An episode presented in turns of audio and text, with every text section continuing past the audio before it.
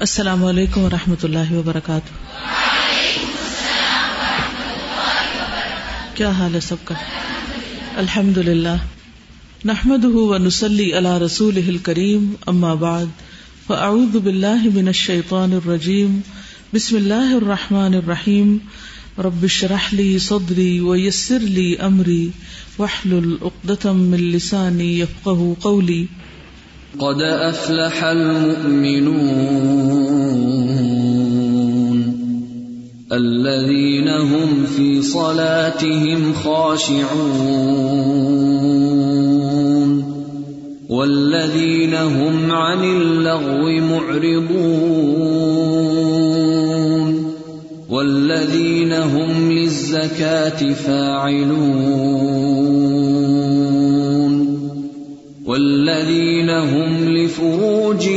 حافظون إلا على أزواجهم أو ما ملكت أيمانهم فإنهم غير ملومين فمن ابتغى وراء ذلك فأولئك هم یقیناً وہ لوگ کامیاب ہو گئے جو اپنی نمازوں میں خوشو کرنے والے ہیں اور وہ لوگ جو لغویات سے اعراض برتنے والے ہیں اور وہ لوگ جو زکوٰۃ کو ادا کرنے والے ہیں اور وہ لوگ جو اپنی شرم گاہوں کی حفاظت کرنے والے ہیں، مگر اپنی بیویوں سے یا اپنی کنیزوں سے اپنی جنسی خواہش پوری کرنے میں وہ ملامت زدہ نہیں۔ جس نے اس کے علاوہ چاہا تو وہی حد سے گزرنے والے ہیں۔ یعنی اس سے کیا پتا چلتا ہے کہ وہی مومن کامیاب ہوگا جو زنا سے بچے گا۔ کیونکہ زنا اللہ سبحان و تعالی کے نزدیک بہت ہی ناپسندیدہ چیز ہے۔ کسی انسان کے اندر جب ایمان جاگتا ہے، تو پھر اس شخص کے اندر حرام کاموں سے شدید نفرت پیدا ہو جاتی ہے۔ جہاں تک زنا کا تعلق ہے، تو یہ ایک کبیرہ گناہ ہے۔ اللہ تعالیٰ فرماتے ہیں، ولا تقرب الزنا۔ زنا کے قریب بھی نہ جاؤ۔ قریب جانے کا کیا مانا ہے؟ کوئی بتائے گا آپ میں سے؟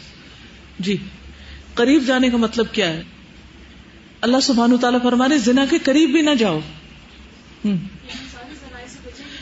ہر اس ذریعے سے ہر اس کام سے ہر اس چیز سے بچے کہ جو الٹیمیٹلی پھسلا کے انسان کو اس حرام کام تک پہنچا دے مثلاً وہ کیا ہو سکتے ہیں غیر محرم سے میل ملاقات، ناجائز دوستیاں، حرام چیزوں کو دیکھنا کیونکہ آپ دیکھیے کہ کسی کے لیے دل میں کوئی چیز آ نہیں سکتی جب تک آپ کی نگاہ بچی رہتی اگر آپ اپنی نگاہ کی حفاظت کریں گے تو لازمی طور پر آپ کی باقی تمام چیزوں کی حفاظت ہو جائے گی۔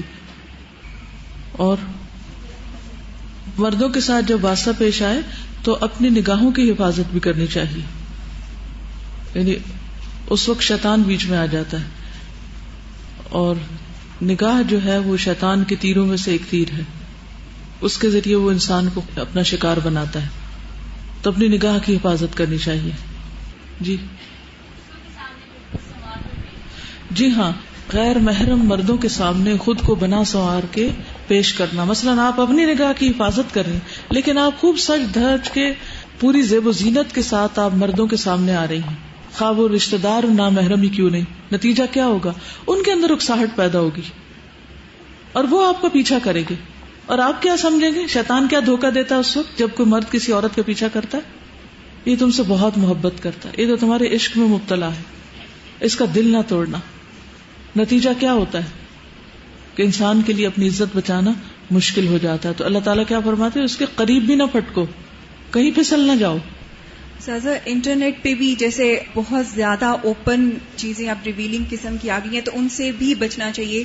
بیکاز انسان دیکھتے دیکھتے پھر بہت آگے لیول پہ چلا جاتا ہے اور پھر وہ خدا نہ خاصہ ایکشن میں بھی وہی چیزیں آ سکتی بالکل۔ اپنی آواز میں تھوڑی اسٹرکٹنیس رکھو اتنا فریلی ان سے بات نہ کرو کہ جس کے دل میں بیماری ہے وہ اپنے راستے سے پھسل جائے۔ پھر وہ تم سے تما رکھ بیٹھے ہاں جی تو لیڈیز کو بھی چاہیے کہ وہ ایک احتیاط سے بات کریں۔ جینٹس تو آتے ہی ہیں اس سائڈ پہ تو ہمیں بھی چاہیے being a girl being a woman ہم اس چیز سے احتیاط کریں۔ جی۔ ہاں بازار صرف ضرورت کے وقت جانا چاہیے۔ جی۔ استاذہ، یہ ورک پلیس کے اوپر آج کل جس طرح مرد عورتیں سب مل کے کام کرتے ہیں، تو وہاں پر ایسا چانس ہوتا ہے لوگوں کو دیکھنے کا کہ وہ میرڈ عورتوں اور میرڈ مردوں میں دوستی ہو جاتی ہے، اس طرح تو۔ یعنی شادی شدہ عورتوں اور مردوں میں بھی ایسی دوستیاں ہو جاتی ہیں جو بالآخر ان کو حرام تک پہنچا دیتی حدیث میں آتا ہے، حضرت ابو حرارہ سے روایت ہے کہ رسول اللہ صلی اللہ علیہ وسلم نے فرمایا، زانی جب زنا کرتا ہے تو وہ مومن نہیں رہتا۔ ایمان رخصت ہو جاتا ہے۔ چور جب چوری کرتا ہے تو مومن نہیں رہتا۔ شرابی جب شراب پیتا ہے تو مومن نہیں رہتا۔ اور یہ صحیح مسلم کی روایت ہے۔ اور جس کا ایمان ہی رخصت ہو جائے تو پھر کیا باقی رہا اس کے پاس؟ کیا انسان کو اپنی موت کا وقت پتا ہے کہ کب موت آ جائے؟ اور کس حال میں پھر آئے؟ اور پھر آپ دیکھیے کہ اگر کوئی شخص ایسا برا کام کرتا ہے تو اس کی زندگی میں اتنا اتنا وقت ایمان سے خالی، ایمان سے خالی، ایمان سے خالی۔ کل اللہ سبحان و تعالیٰ کو کس منہ سے جواب دے گا؟ کیسے راضی کرے گا؟ کس چیز سے راضی کرے گا؟ تو اس سے کیا پتا چلتا ہے؟ اس سے آپ کو کیا بات سمجھ میں آتی کہ ایمان کا تقاضا کیا ہے؟ ایمان ہمارے اندر کیا چیز پیدا کرتا ہے؟ حیا پیدا کرتا ہے۔ وہ حدیث یاد ہے جس میں آتا ہے کہ ایمان اور حیا ساتھ ساتھ ہے اگر ایک جائے تو دوسرا بھی چلا جاتا ہے۔ تو ایک مسلمان عورت کی بہت بڑی خوبی کیا ہوتی ہے؟ ایمان لانے کے بعد ایک عورت کی حیثیت سے ایک عورت کے اندر اس کی ایمان کی نشانی کیا چیز ہے؟ اس کی حیا۔ وہ اپنی عزت، عصمت کی حفاظت کرے۔ تھوڑی دیر کے لیے سوچے کہ اپنے سامنے ایک منظر لائیں۔ کہ ایک لڑکی بالکل ایک غیر محرم سے جو اس کا کوئی رشتے دار نہیں، کچھ بھی نہیں، اس کے ساتھ باتیں کر رہی ہے اور بہت ہنس ہنس کے کر رہی ہے اور بہت اس کے ساتھ جوکس کر رہی ہے یا تو آپ کو دیکھ کے کیسا لگتا ہے؟ صرف دیکھ کے۔ یعنی وہ مرد اس کا کچھ نہیں لگتا۔ نہ باپ ہے، نہ بھائی ہے، نہ بیٹا ہے۔ اور وہ اس سے بات کر رہی ہے، مثلاً کوئی دکاندار ہے یا کوئی ٹیچر ہے یا کوئی اور ہے کوئی بھی ہے جو اس کے لیے نان محرم ہے، کیونکہ ضرورت تو پڑتی ہے نا کہیں نہ کہیں بات کرنے کی۔ اور اگر اس نے حجاب بھی لیا ہو، نکاب بھی کیا ہو، اور ساتھ ہنس رہی ہو، اور ساتھ ہنستے ہنستے ہاتھ بھی زور زور سے ہلا رہی ہو، اور کبھی کسی طرح ایکشن کرے، کبھی کسی طرح، تو وہ دیکھ کے سین آپ کو کیسا لگے گا؟ اس کی رسپیکٹ ختم ہو جائے گی نا۔ تو جو چیز دوسروں کے اندر دیکھتے ہوئے مایوب لگتی ہے ایب والی لگتی ہے، بری لگتی ہے، دل کو اچھی نہیں لگتی، کیونکہ حیا جو ہے وہ فطرت میں رکھ دیا گیا نا، کہ انسان خود ہی اس چیز کی تمیز کر سکتا ہے کہ یہ ٹھیک نہیں۔ انسان کے اندر اس کا ضمیر اس کو بتاتا ہے کہ یہ حرکت ٹھیک نہیں۔ اسی طرح اگر کوئی لڑکی کسی غیر مرد کو عجیب و غریب نظروں سے دیکھ رہی ہے، تو کیسا لگے گا؟ تو آپ دیکھیے کہ اللہ سبحان و تعالیٰ جو ہر وقت ہمیں دیکھتا ہے وہ ملاح بغافل اما تعملون۔ اللہ تعالیٰ اس سے غافل نہیں جو بھی تم عمل کرتے ہو۔ تو کیا جب کوئی لڑکی ایسی حرکت کرتی ہے تو اللہ تعالیٰ اس سے غافل ہوتا ہے؟ اس کو دیکھ نہیں رہا ہوتا کہ وہ کیا کر رہی ہے۔ دیکھ رہا ہوتا ہے نا؟ تو اللہ سبحان و تعالی کی نظروں کی فکر کرنی چاہیے کہ وہ ہمیں کس نگاہ سے دیکھ رہا ہے۔ اسی طرح حیا جو ہے اس کا تعلق دل سے بھی ہے نا؟ ظاہر کے ایکشن تو ہونے ہی چاہیے کنٹرول لیکن دل پر بھی نظر رکھنی چاہیے۔ ایک حدیث میں آتا ہے کہ اللہ تمہارے مال نہیں دیکھتا اور نہ تمہاری شکل و صورت دیکھتا ہے، تمہاری شکلیں بھی نہیں دیکھتا۔ لیکن اللہ تمہارے دلوں کو دیکھتا ہے اور تمہارے اعمال کو دیکھتا ہے۔ تو اب آپ خود سوچیے کہ دل ایسی جگہ ہے جہاں اللہ سبحانہ تعالیٰ خاص طور پہ دیکھ رہا ہے۔ تو پھر ہمیں اپنے دلوں کی کتنی حفاظت کرنی چاہیے؟ ان کو صاف ستھرا رکھنا چاہیے یا نہیں؟ بتائیے نا۔ مثلاً آپ کا چہرہ اگر کسی نے دیکھنا ہو اور اس نے آپ کو پسند یا ناپسند کرنا ہو، تو آپ اپنے چہرے کے بارے میں کیا کریں گے؟ فکر مند ہوں گے؟ کیا کریں گے اس کے لیے؟ اس کو صاف ستھرا کریں گے، اس کو چمکائیں گے، اس کو خوبصورت بنائیں گے۔ کیوں؟ کیونکہ کسی نے دیکھنا ہے۔ اور اگر میرا چہرہ خوبصورت نہیں ہوگا تو شاید میں پسند نہ کی جاؤں۔ یہ خیال ہر لڑکی کو ہے کہ نہیں؟ ہر لڑکی کا کیا اسے کوئی سکھاتا ہے؟ وہ کہاں سے خیال آتا ہے؟ اندر سے ہی آتا ہے نا؟ تو اب آپ اسی چیز کو ذہن میں رکھ کے سوچئے کہ آپ کے دل کو اللہ تعالیٰ نے دیکھنا ہے۔ اللہ تعالیٰ دیکھ رہا ہے۔ اور اس بنا پر اللہ تعالیٰ یہ آپ کو ایکسپٹ کر لے گا، یہ ریجیکٹ کر لے گا۔ پھر کتنی فکر ہونی چاہیے اس دل کی؟ کہ اس کے اندر کیا ہے؟ کس کس قسم کے خیالات ہیں؟ اور کیا وہ اللہ تعالیٰ کو پسند ہیں؟ لیکن ہم میں سے اکثر لوگ اس بات سے غافل ہوتے ہیں۔ لیکن ہماری غفلت کی وجہ سے اللہ تعالیٰ ہم سے غافل نہیں ہوتا، وہ ہمارے دل دیکھتا رہتا ہے اب یہاں کیا ہے؟ ان کے اندر کیا ہے؟ تو کیا اللہ تعالیٰ کی خاطر اپنے دلوں کو صاف نہیں کریں گے؟ انہیں خوبصورت نہیں بنائیں گے، انہیں چمکائیں گے نہیں، کہ یہ تو اللہ نے دیکھنا ہے۔ تو جب دل کے اندر ایمان آ جاتا ہے، دل کے اندر تقوی آتا ہے، تو پھر دل صاف ہونے لگتے ہیں۔ اور حیا پھر دل سے ہی اٹھتی ہے۔ اور جب حیا ہوتی تو ایمان ہوتا ہے اور جب حیا نہیں ہوتی تو پھر کیا ہوتا ہے؟ ایمان بھی نہیں ہوتا۔ تبرانی کی ایک صحیح روایت ہے۔ ابو العاص ثقفی نبی صلی اللہ علیہ وسلم سے روایت کرتے ہیں۔ آپ نے فرمایا، روزانہ آدھی رات کے وقت آسمان کے دروازے کھول دیے جاتے ہیں۔ اور ایک پکارنے والا فرشتہ پکارتا ہے۔ ہے کوئی دعا کرنے والا جس کی دعا قبول کی جائے؟ کوئی سوال کرنے والا جس کا سوال پورا کیا جائے؟ کوئی مصیبت زدہ جو دعا کرے اور اس کی مصیبت دور کر دی جائے؟ یعنی آدھی رات کے بعد دعائیں قبول ہونے لگ جاتی ہیں۔ اللہ عز و جل ہر دعا کرنے والے مسلمان کی دعا قبول فرماتا ہے، سوائے زانیہ کے، جو اپنی شرمگاہ کے ذریعے غیر مرد کو سیراب کرتی۔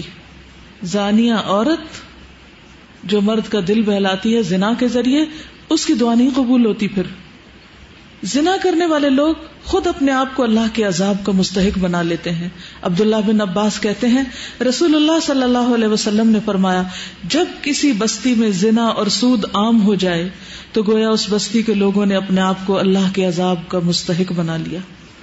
کہ ان پر کسی بھی طرح کا عذاب آ جائے پھر۔ پھر اسی طرح، زانی کو دنیا میں بھی اللہ کی طرف سے سزا مل کے رہتی ہے۔ یعنی ایک ایسا جرم ہے کہ جس کی سزا دنیا میں بھی ملتی ہے۔ حضرت انس کہتے ہیں، رسول اللہ صلی اللہ علیہ وسلم نے فرمایا، دو گنا ایسے ہیں جن کی سزا میں جلدی کی جاتی ہے اور دنیا ہی میں دے دی جاتی ہے۔ نمبر ایک، زنا اور نمبر دو، والدین کی نافرمانی۔ ماں باپ کی بات نہ ماننا۔ اور آپ دیکھیے کہ جو شخص ایسی بیماریوں میں مبتلا ہو جاتا ہے یعنی زنا جیسی بیماری میں مبتلا ہو جاتا ہے، تو پھر اس کو ایمان کیسے رخصت ہوتا ہے؟ اس گناہ کو چھپانے کے لیے جھوٹ پر جھوٹ بولتا چلا جاتا ہے۔ ایک نہیں کئی ایک جھوٹ بولتا ہے۔ اور جب کوئی انسان جھوٹ بولتا ہے تو اس کے منہ کی بدبو سے فرشتہ کئی میل دور اس سے چلا جاتا ہے۔ اس سے اللہ سبحان و تعالیٰ کی پروٹیکشن ہٹ جاتی ہے اور وہ شخص ذلیل ہو کر رہتا ہے۔ دنیا میں بھی انسان پر طرح طرح کی بیماریاں اور طرح طرح کے مصیبتیں نازل ہوتی پھر بڑھاپے کی عمر میں جنا کرنا اللہ کے غضب اور غصے کو بھڑکاتا ہے۔ اللہ تعالیٰ قیامت کے دن تین لوگوں سے بات نہیں کریں گے غصے کی وجہ سے۔ اور نہ جنت میں داخل ہونے کے لیے پاک کریں گے۔ ابو معاویہ حدیث کے راوی نے کہا، اور نہ ہی اللہ سبحان تعالیٰ ان کی طرف نظر کرم فرمائیں گے۔ اور ان کے لیے دردناک عذاب ہے۔ نمبر ایک، بوڑھا زانی، دوسرا، جھوٹا حکمران، اور تیسرے، متکبر فقیر۔ پھر اسی طرح جس بستی میں زنا عام ہو جائے، وہاں موتیں بہت ہونے لگتی۔ موت کی کثرت ہو جاتی، قتل کی کثرت ہو جاتی۔ پھر اسی طرح کسی بھی غیر حاضر شخص کی بیوی سے زنا کرنے والے شخص پر اللہ تعالیٰ قیامت کے روز ایک سانپ مسلط کر دیں گے۔ یعنی کسی عورت کا شوہر کہیں گیا ہوا ہے اور ظاہر کے ہسبینڈ کا یہ کام ہے کہ بیوی کو پروٹیکٹ کرے اور وہ اکیلی ہے۔ تو اس کو اکیلا پا کر کسی نے اس کے ساتھ اگر برائی کی تو ایسا شخص قیامت کے دن اس انجام سے دو چار ہوگا۔ عبداللہ بن عمر کہتے ہیں، رسول اللہ صلی اللہ علیہ وسلم نے فرمایا، جو شخص کسی غیر حاضر آدمی کی بیوی کے بستر پر آ کر بیٹھتا ہے، اس کا انجام اس شخص جیسا ہے، جسے قیامت کے روز زہریلے سانپوں میں سے ایک سانپ ڈسے گا۔ پھر ہمسائے کی بیوی سے زنا کرنے کا عذاب یا اس کی سزا، کسی بھی دوسری عورت کے ساتھ زنا کرنے سے دس گنا زیادہ ہے، کیونکہ ہمسایوں کا حق کے ہمسائیگی بھی پامال کیا گیا۔ حضرت مقداد بن اسرت کہتے ہیں، رسول اللہ صلی اللہ علیہ وسلم نے اپنے صحابہ سے دریافت فرمایا، زنا کے بارے میں تمہارا کیا خیال ہے؟ صحابہ نے عرض کی، زنا کو اللہ اور اس کے رسول نے حرام قرار دیا ہے، لہٰذا وہ قیامت تک حرام ہے۔ پھر آپ صلی اللہ علیہ وسلم نے صحابہ کرام سے فرمایا، ایک آدمی اگر دس عورتوں سے زنا کرے تو یہ گنا اس سے کم ہے کہ آدمی اپنے ہمسائے کی بیوی سے زنا کرے۔ ہمسائے کی بیوی سے زنا ایک تو حق کے ہمسائے پامال ہوتا ہے، اس کے علاوہ کیا وجہ ہے؟ کہ اس کو کیوں زیادہ برا کہا گیا؟ اعتماد کا رشتہ ہوتا ہے اور ساتھ ساتھ گھر ہوتے ہیں نا، تو سارے راز معلوم ہوتے ہیں کس دن کون اکیلا ہے، کون گھر میں ہے، نہیں ہے۔ پھر اسی طرح تانک جھانک کے مواقع بھی ہوتے ہیں اور کئی طرح کی خرابیاں اس میں آ جاتی ہیں۔ کسی بھی وقت پیس آف مائنڈ نہیں رہتا، انسان ایک خوف کا شکار رہتا ہے۔ کیا آپ کو پتا ہے کہ آخرت میں ایسے شخص کا انجام کیا ہے؟ کسی کو معلوم ہے؟ جو دنیا میں زنا کرتا ہے، قیامت کے دن اس کا انجام کیا ہے؟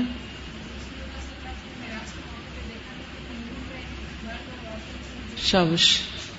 سمرہ بن جد نبی صلی اللہ علیہ وسلم کی حدیث روایت کرتے ہیں، آپ نے فرمایا کہ میراج کے موقع پر جب آپ نے جبریل سے پوچھا اور ایک اور روایت آتی ہے کہ خواب میں آپ نے یہ دیکھا سب منظر اور انبیاء کے خواب حقیقت ہوتے ہیں، سچے ہوتے ہیں۔ تو انہوں نے جبریل اور میکائل سے پوچھا کہ جو مناظر آپ نے مجھے دکھائے ہیں، ان میں سب سے پہلے جس شخص پر آپ کا گزر ہوا، اس کے جبڑے، نتنے اور آنکھیں گدی تک لوہے کے آلے سے چیری جا رہی تھی تو یہ کون تھا؟ تو بتایا گیا یہ وہ شخص تھا جو صبح کے وقت گھر سے نکلتا، جھوٹی خبریں گھڑتا جو آنند فانند ساری دنیا میں پھیل جاتی اور اب میڈیا کے ذریعے ایک جھوٹ پوری دنیا میں کروڑوں بار ملٹی پلائی ہو جاتا ہے۔ اور ننگے مرد اور عورتیں جو آپ نے تنور میں جلتے دیکھے، کتنا ٹائٹ ہوتا ہے۔ وہ زانی مرد اور عورتیں تھیں۔ یعنی دنیا میں جنا کرنے والے مرد اور عورتیں اس تنور کے اندر آگ میں جل رہے تھے۔ اور تیسرا شخص جو خون کی ندی میں گوتے کھا رہا تھا، جس کے منہ میں بار بار پتھر ڈالے جا رہے تھے، یہ وہ شخص تھا جو دنیا میں سود کھاتا تھا۔ آپ دیکھیے کہ یہ ایک ایسی بیماری ہے، ایک ایسی خرابی ہے کہ جس کو افسوس کے ساتھ کہنا پڑتا ہے کہ اس مسلمان معاشرے میں اب آزادی کے نام پر خرابی بھی نہیں سمجھا جاتا۔ یعنی ایک وقت تھا کہ جب اسے ایک بہت ہی بڑی برائی سمجھا جاتا تھا۔ اور کوئی شخص اگر ایسی برائی کے قریب سے پھٹکتا تو اس کو ایک ذلت کی نگاہ سے دیکھا جاتا تھا۔ اسے ذلت اور رسوائی کا سامنا کرنا پڑتا۔ لیکن اب آپ دیکھتے ہیں کہ عموماً لوگ اس کو برا نہیں سمجھتے یا معمولی سمجھ تو کہتے اچھا کر لیا، غلط کام، پھر توبہ کر لیں گے، معافی مانگ لیں گے۔ جی۔ کچھ لوگوں کے کیسز سالو کرنے کا اتفاق ہوا۔ انفیکٹ میں نے نہیں کہا تھا، وہ خود ہی میرے پاس آئے۔ اور اس وقت میری جو کیفیت تھی، ان کی باتیں سن کر میں یہ سوچ رہی تھی کہ ہم لوگ یہاں پر قرآن پڑھ کے اور اپنے آپ کو بچا کر کتنی خود غرضی کرتے ہیں۔ اور باہر جا کر ہم خصوصاً بازاروں میں یونیورسٹیز میں ہوٹلز میں آپ جائیں ایسے مناظر دیکھنے کو ملتے ہیں کہ یقین کیجیے کہ مطلب کتنا عرصہ ہو گیا میں اپنے والد کے ساتھ کہیں نہیں جا سکی، بھائی کے ساتھ کہیں نہیں جا سکی۔ باہر سے اگر کچھ لیتے ہیں تو گھر لا کے کھاتے ہیں۔ یعنی ماحول ایسا ہو گیا وہاں کا۔ تو میں یہ سوچ رہی تھی کہ ہم لوگ کتنا معمولی لیتے ہیں ان چیزوں کو کہ ہم ان تک نہیں پہنچاتے۔ وبال زنا کا۔ اور پھر زنا کے لیے پہلے تو یہ لازمی ہوتا تھا نا کہ پیئر ہو۔ اب مطلب استغفر اللہ اللہ معاف کرے کہ اب میں آپ کو کیا بتاؤں کہ سیلف سیٹسفیکشن کے ایسے طریقے لوگ اس کو بتا رہے ہوتے ہیں۔ دل خون کے آنسور ہوتا ہے کہ ہمارا معاشرہ کہاں جا رہا ہے۔ کچھ ٹیکسٹ میسجز ان لوگوں نے مجھے دکھائے کہ یہ شادی شدہ عورتوں کی طرف سے ہمیں آئے ہیں۔ دے آر پیئنگ اس ففٹی کیز ففٹی کے پر ویک ٹو سیٹسفائی دم اور یہ کچھ مرد تھے جو میرے سامنے رو رہے تھے اپنی باتیں بتا کر کہ ہم توبہ کرتے ہیں کہ ہماری توبہ قبول ہوگی؟ آئی واز ٹوٹلی سائلنٹ میں کچھ نہیں کہہ سکی ان کو۔ میں نے کہا، میں آپ کے لیے دعا کرتی ہوں اور آپ اپنے لیے بھی دعا کریں، میں کچھ نہیں کہہ سکتی. لیکن مزید اب آگے لوگوں کو وبال سے بچانے کے لیے بتائیں کہ زنا کتنا برا کام ہے۔ اور چھوٹی چھوٹی بچیاں استاذہ، ان کے ذہنوں میں یہ ہے کہ شادیاں ہو جائیں گی آگے تو ہماری۔ تو let's cash this ability till that time گاڑیاں آتی تھیں ہماری نظروں کے سامنے یونیورسٹی میں نہیں کچھ کہتی، میں الزام نہیں لگاتی، لیکن پتہ چل جاتا ہے دے وڈ کم بیک اور ایسا لگتا تھا لائک پتہ نہیں کیا ان کو جھنجھوڑا ہوا ان کو کیا کر کے ان کو واپس بھیجا۔ اور جب ہم بات کرتے تھے ان سے تو وہ کل بھی میں نے اپنی حدیث کی کلاس میں بات ڈسکس کی تھی کہ اتنے باریک لباس اور اتنی بے حیائی ہو چکی تھی کہ آخر ہمیں کیمپین سٹارٹ کرنی پڑی یونیورسٹی میں تو ڈین نے خود ہمیں بلا کے کہا کہ آپ لوگ ایسا نہیں کریں گے۔ آپ لوگ اب لوگوں کو یہ نہیں بتائیں گے کہ لباس کس قسم کا پہننا ہے، آپ ان کو فریڈم دیجیے دس از اے پرائیویٹ میٹر اس کو پرائیویٹ میٹر کہہ کر چیپٹر کلوز کر دیا گیا۔ اور اب کوئی زنا کرتا ہے، کرے۔ پہلے تھا بزرگوں کا لحاظ کیا جاتا تھا، کسی جگہ پہ بیٹھے ہوئے پارکوں میں۔ استغفر اللہ پارکس میں سامنے ہی بزرگ حضرات ہیں اور سامنے ہی سب کچھ ان کے ہو رہا ہے۔ تو اس کا مطلب ہے کہ تعلیم اور تربیت کی کمی ہے۔ یہاں پر جتنے بھی لوگ ہیں اس چیز کو اپنی ذمہ داری سمجھیں کہ آج یہ جو چیزیں آپ نے پڑھی ہیں، ان کو جا کر بازاروں میں، خصوصاً جو لڑکیاں ہیں، یونیورسٹیز میں، انسٹیٹیوٹ میں، جیسے آگے جانے لگی ہیں، تو اپنی فرینڈز میں ان چیزوں کو ڈسکس کریں، شعور بیدار کریں۔ کیونکہ جس معاشرے میں یہ برائیاں ہو رہی ہوں اور آپ اسی معاشرے کا حصہ ہوں اور آپ ان کو روکے نہیں، تو خدا نہ خواستہ اس پر کوئی عذاب آتا ہے تو اس میں سبھی شامل ہو جائیں گے۔ پھر بچے کا کون؟ پھر اسی طرح جہاد کے لیے گھر سے غیر موجود مجاہد کی بیوی سے زنا کرنے والے زانی کے تمام نیک مال قیامت کے روز مجاہد کو دے دیے جائیں گے۔ حضرت برادہ کہتے ہیں کہ رسول اللہ صلی اللہ علیہ وسلم نے فرمایا، مجاہدین کی عورتوں کی حرمت جہاد سے پیچھے رہنے والوں کے لیے ایسی ہے جیسے ان کی ماؤں کی حرمت۔ اور جو شخص جہاد سے پیچھے رہ کر مجاہدین کے اہل و عیال کی خبر گیری کرے اور پھر اس میں خیانت کرے، تو وہ قیامت کے روز اللہ کے حضور کھڑا کیا جائے گا۔ اور مجاہد اس کے اعمال میں سے جو چاہے گا لے لے گا۔ بس تمہارا کیا خیال ہے؟ یعنی خائن کے نام اعمال میں کیا باقی رہے گا؟ یعنی ایک شخص اگر دین کے کام کے لیے گھر سے نکلا ہوا ہے اور پیچھے اسی کے گھر میں خیانت کر دی جائے، تو یہ کس قدر بڑا جرم ہے؟ قرآن مجید میں غیر شادی شدہ زانی کے لیے دنیا میں سزا جو ہے، وہ سزا سو کوڑے رکھے غیر شادی شدہ زانی کی دنیا میں سزا سو کوڑے۔ الزانیة والزانی فجلدوا كل واحد منهما مئة جلدة ولا تأخذكم بهما رأفة في دين الله إن كنتم تؤمنون بالله واليوم الآخر وليشهد عذابهما طائفة من المؤمنين زانی مرد اور زانی عورت دونوں کو سو سو کوڑے مارو اور اگر تم اللہ اور آخرت کے دن پر ایمان رکھتے ہو تو تمہیں اللہ کے دین کے معاملے میں ان دونوں پر ترس نہیں کھانا چاہیے ترس نہیں کھانا چاہیے اور ان دونوں کو سزا دیتے وقت مومنوں کی ایک جماعت کو موجود رہنا چاہیے اور شادی شدہ زانی کی سزا دنیا میں اس کو سنسار کرنا ہے اور آخرت کی سزا تو آپ سن ہی چکے ہیں۔ لیکن حقیقت یہ ہے کہ ہمیں دنیا اور آخرت دونوں میں رسوائی سے بچنے کے لیے اور اللہ سبحانہ تعالیٰ کی ناراضگی اور عذاب سے بچنے کے لیے ان برائیوں کو برا سمجھنا ہوگا، ان سے بچنا ہوگا اور لوگوں کو اس سے آگاہ کرنا ہوگا اور بچانا ہوگا۔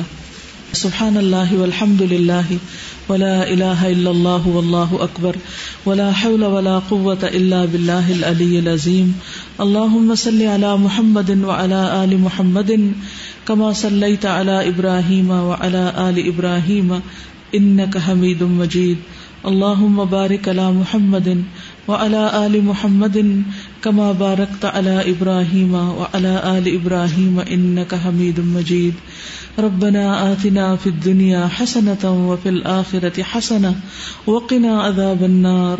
ربنا لا تزغ قلوبنا بعد اذ هديتنا وهب لنا من لدنك رحمة.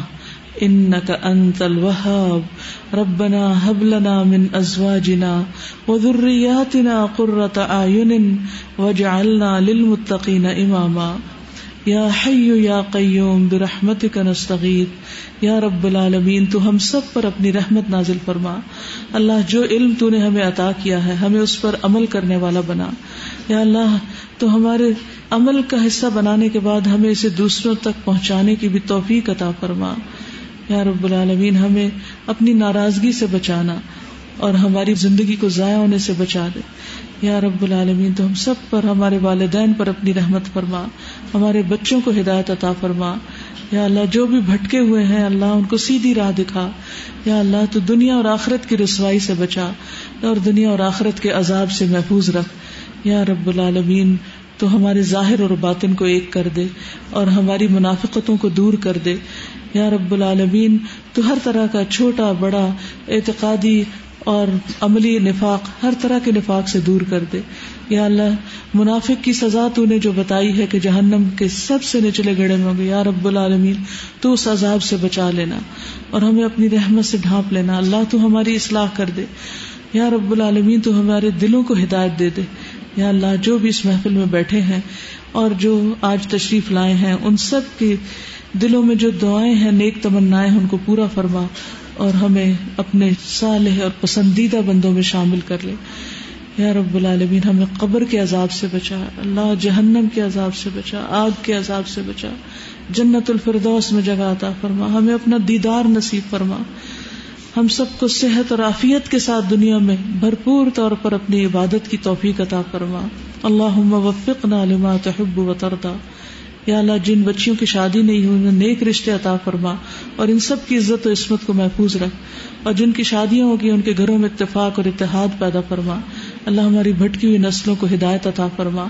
ربنا تقبل منا انك انت السميع العليم وتب علينا انك انت التواب الرحيم وصلى الله تعالى على خير خلقه محمد وعلى اله واصحابه واهل بيته اجمعين برحمتك يا ارحم الراحمين الهي امين سبحانك اللهم وبحمدك اشهد ان لا اله الا انت۔